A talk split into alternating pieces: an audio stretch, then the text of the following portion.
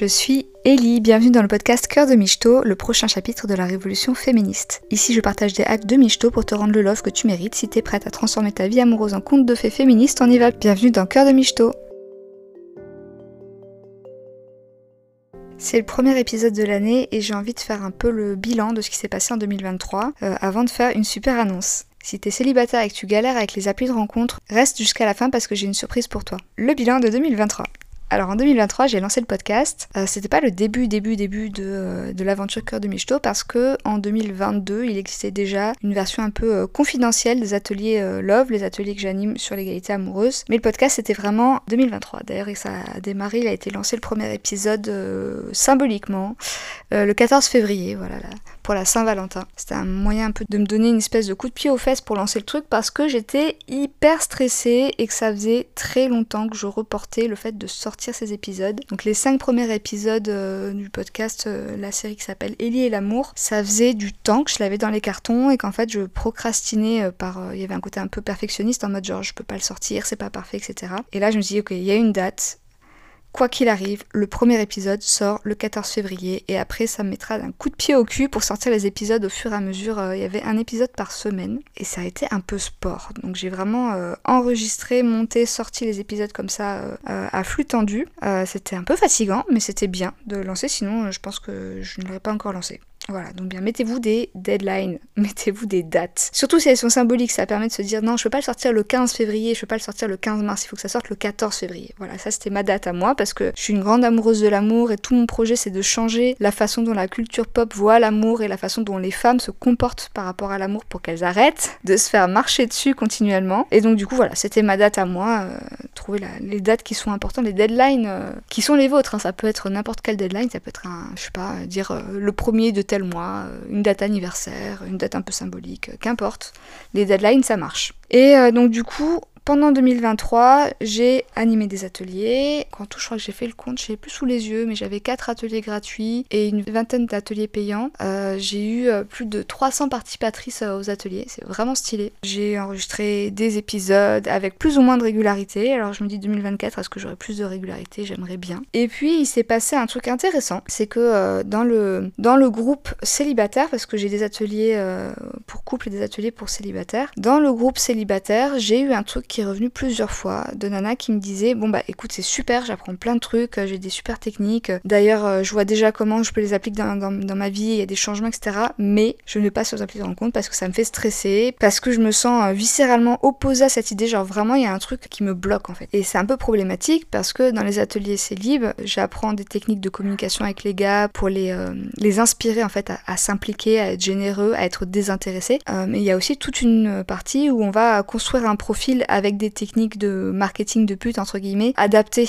à la question de la vie amoureuse pour avoir bah, des matchs de gars qui nous correspondent vraiment, augmenter euh, cette proportion-là de matchs intéressants, euh, même au stade du profil, créer un profil qui rende les mecs déjà à fond pour euh, qu'ils soient en mode genre à faire le taf en fait, hein, c'est tout le process. Comment faire en sorte qu'on arrête nous de surtravailler et qu'on mette les gars dans des positions où ils ont envie de se donner à fond? En fait, c'est vraiment ça. Les hacks de Michto, c'est toute cette façon en fait psychologique de se positionner qui font que les mecs deviennent hyper généreux et qu'ils ont envie en fait de, faire le taf, d'être là, de, s'impliquer, euh, de, faire leurs preuves, de se donner du mal quoi. Et donc du coup, si on va pas sur les applis de rencontre, ben il y a un, petit blocage au début, c'est-à-dire que bien sûr on peut faire des rencontres dans la vraie vie, mais il y a une question de vitesse en fait. Le nombre de gens qu'on croise dans la vraie vie, il est limité, hein. on n'est pas dans, une, dans un endroit où il y aurait 500 euh, contacts d'un coup tous les jours, c'est pas comme ça que ça marche, on rencontre des gens, on leur parle, ça prend du temps, euh, ces gens-là ne correspondent pas forcément, ces gens sont pas forcément célibataires, ces gens sont pas forcément orientés vers la question de la rencontre, alors que quand on est sur une appli de rencontre, ben, il y a un côté hyper abondant, parce que en fait il y a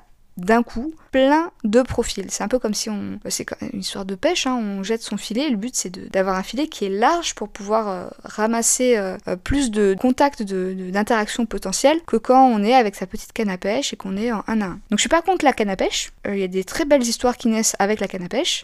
mais le filet, quand même, ça fait ses preuves. Et donc, du coup, bon, bah, j'étais un peu embêtée. Je me dis, mais qu'est-ce qui se passe? Et donc, du coup, bah, retour, bah, des retours assez compréhensibles. Hein. C'est des nanas qui me disaient, mais moi, j'ai déjà été sur des, des applis de rencontre et c'est hyper pénible en C'est hyper pénible. Déjà parce qu'en fait, on voit super souvent des profils qui sont d'une médiocrité. Euh, il y a un côté euh, démoralisant en fait, de voir l'immensité de la médiocrité qui est en face quelque chose d'un peu de répétitif, sans cesse, de devoir se bouffer des profils insipides. Ensuite, il y a toute la question des violences en ligne, c'est-à-dire que bah, les gars, euh, ils se contentent pas d'être euh, médiocres. Il y en a certains qui sont effectivement dans le harcèlement, dans les attaques gratuites, le, dénigrement, les, les dick pics, voilà, toute la, la le, panel des violences en ligne. Il y a ce côté, euh, j'ai une nana qui m'a dit, moi j'ai, dans ma vie de tous les jours, alors je sais qu'il y a des oppressions qui existent, mais je suis moins confrontée dans la vie de tous les jours que quand j'arrive sur les applis de rencontre. Là, c'est comme si je me prenais une, grande brassée de misogynie. Je sais qu'il faut que j'y aille, j'ai un super profil, je vois comment je peux l'appliquer, mais passer le pas, en fait, c'est hyper dur. Je sens qu'il y a une espèce de résistance au fond de moi, et, euh, j'ai eu plein de nanas de, des ateliers qui m'ont dit la même chose. Une espèce de grosse résistance. Un truc un peu, euh, ouais, c'est une espèce de blocage mental. Donc quand j'ai entendu ça, je me suis dit ok,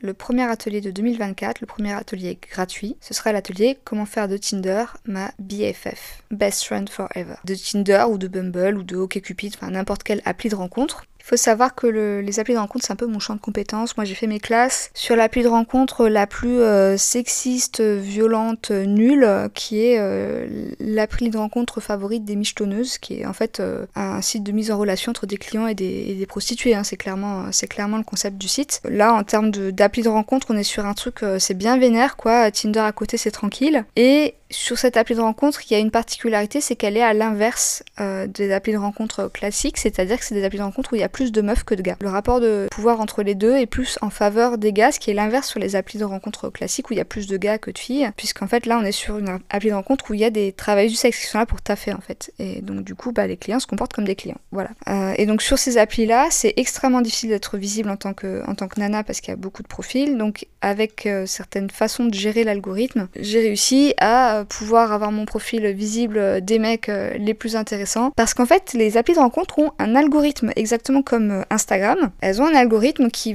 favorise qui voit qui, quels sont les profils euh, entre guillemets quali qui vont être vus par des profils qu'elle essaye de jauger. La question de la visibilité sur les applis de rencontre, c'est la même chose que la question de la visibilité sur Instagram. Il y a des règles derrière. C'est tout ce que j'explique dans mon podcast, c'est que j'ai utilisé des techniques que j'avais appris dans le monde du travail du sexe pour les twister, les adapter et les mettre en place dans les rencontres classiques, dans les rencontres amoureuses bénévoles entre guillemets, pour obtenir des résultats plus qualitatifs que ce que je faisais avant quand il n'y avait pas de méthode, c'était juste au feeling et en fait bah, c'était pas toujours très heureux comme résultat. Donc après avoir testé mes méthodes sur l'appli de rencontre la plus nulle du monde, aka euh, l'appli de rencontre des michto, j'ai transposé mes techniques sur des applis de rencontre plus classiques. Alors j'ai testé, bah, j'ai testé les trois en fait, j'ai testé Tinder, Bumble et OkCupid. Je sais qu'il y en a d'autres. Mais bon bref, et euh, bah, comment dire que ça fonctionne super bien. C'est-à-dire que ça a été testé dans des conditions hardcore et ça a été reproduit dans des conditions easy. Tinder, c'est finger in the nose par rapport à ces applis. Donc voilà, donc dans cet atelier gratuit qui s'appellera faire de Tinder euh, ta BFF, de Tinder, Bumble ou euh, OkCupid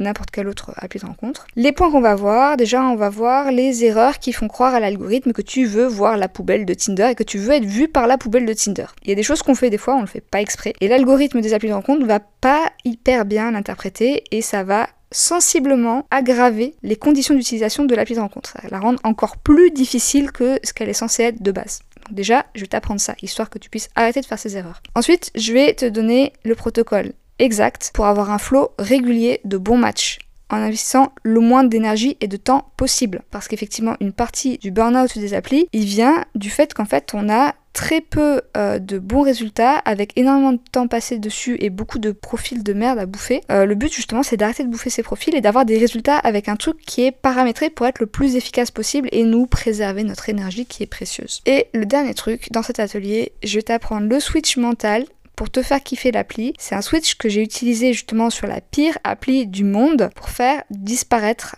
euh, les violences euh, sexistes en ligne. Donc j'animerai cet atelier le 17, c'est un mercredi. Le mercredi 17 à 11h30. Pour avoir accès à cet atelier, il faut que tu t'inscrives sur mon site. Donc mon site c'est coeurdemichto.com et sur mon site tu vas trouver le lien pour pouvoir t'inscrire à l'atelier. Si t'es pas inscrite, tu pourras pas assister à l'atelier. Si tu peux pas venir le jour de l'atelier, c'est pas grave, il y aura un replay qui sera disponible quelques jours, pendant quelques jours après l'atelier. Pareil, ce replay, tu ne peux l'avoir que si t'es inscrite. Sinon, tu pourras pas avoir le lien du replay. Donc si en 2024 tu vas avoir des dates avec des mecs qui sont passionnants, féministes et généreux, bah, la première étape pour bien démarrer l'année, c'est d'aller t'inscrire pour mon atelier gratuit.